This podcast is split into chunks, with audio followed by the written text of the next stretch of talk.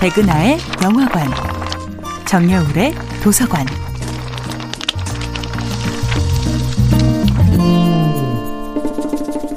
안녕하세요.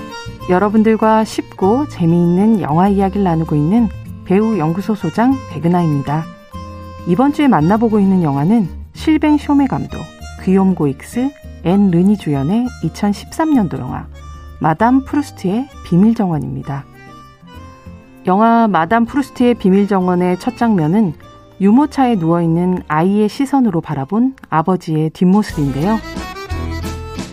그의 등 위로 의미심장한 글자 아틸라 마르셀이 떠오를 때 흐르던 노래.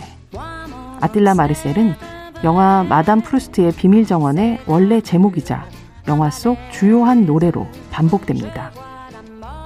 현대 가수가 전설적인 샹송 가수 에디트 피아프의 창법을 흉내낸 이 곡은 마담 프루스트의 비밀 정원의 감독 실뱅 쇼메를 세계에 알린 첫 애니메이션 벨빌의 세쌍둥이의 OST에 수록된 곡이기도 하죠.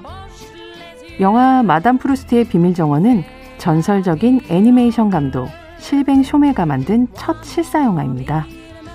2006년 옴니버스 영화였던 사랑해 파리 중 단편 에펠탑을 통해 실사 영화를 찍을 기회를 얻었던 실뱅 쇼메는 살아있는 배우들과 실사 영화를 찍는 것이 오랜 꿈이었다고 말하죠. 애니메이션과 배우들이 등장하는 실사 영화라는 차이가 있지만 마담 프루스트의 비밀 정원은 감독 실뱅 쇼메가 개척한 또 다른 세계라기보다는 기존 세계를 더욱 확장시킨 작품으로 볼 수 있습니다. 실뱅 쇼메의 대표작으로 기억되는 일루셔니스트는 세월에 밀려 점점 설 자리를 잃어가는 늙은 마술사를 주인공으로 하는 애니메이션인데요.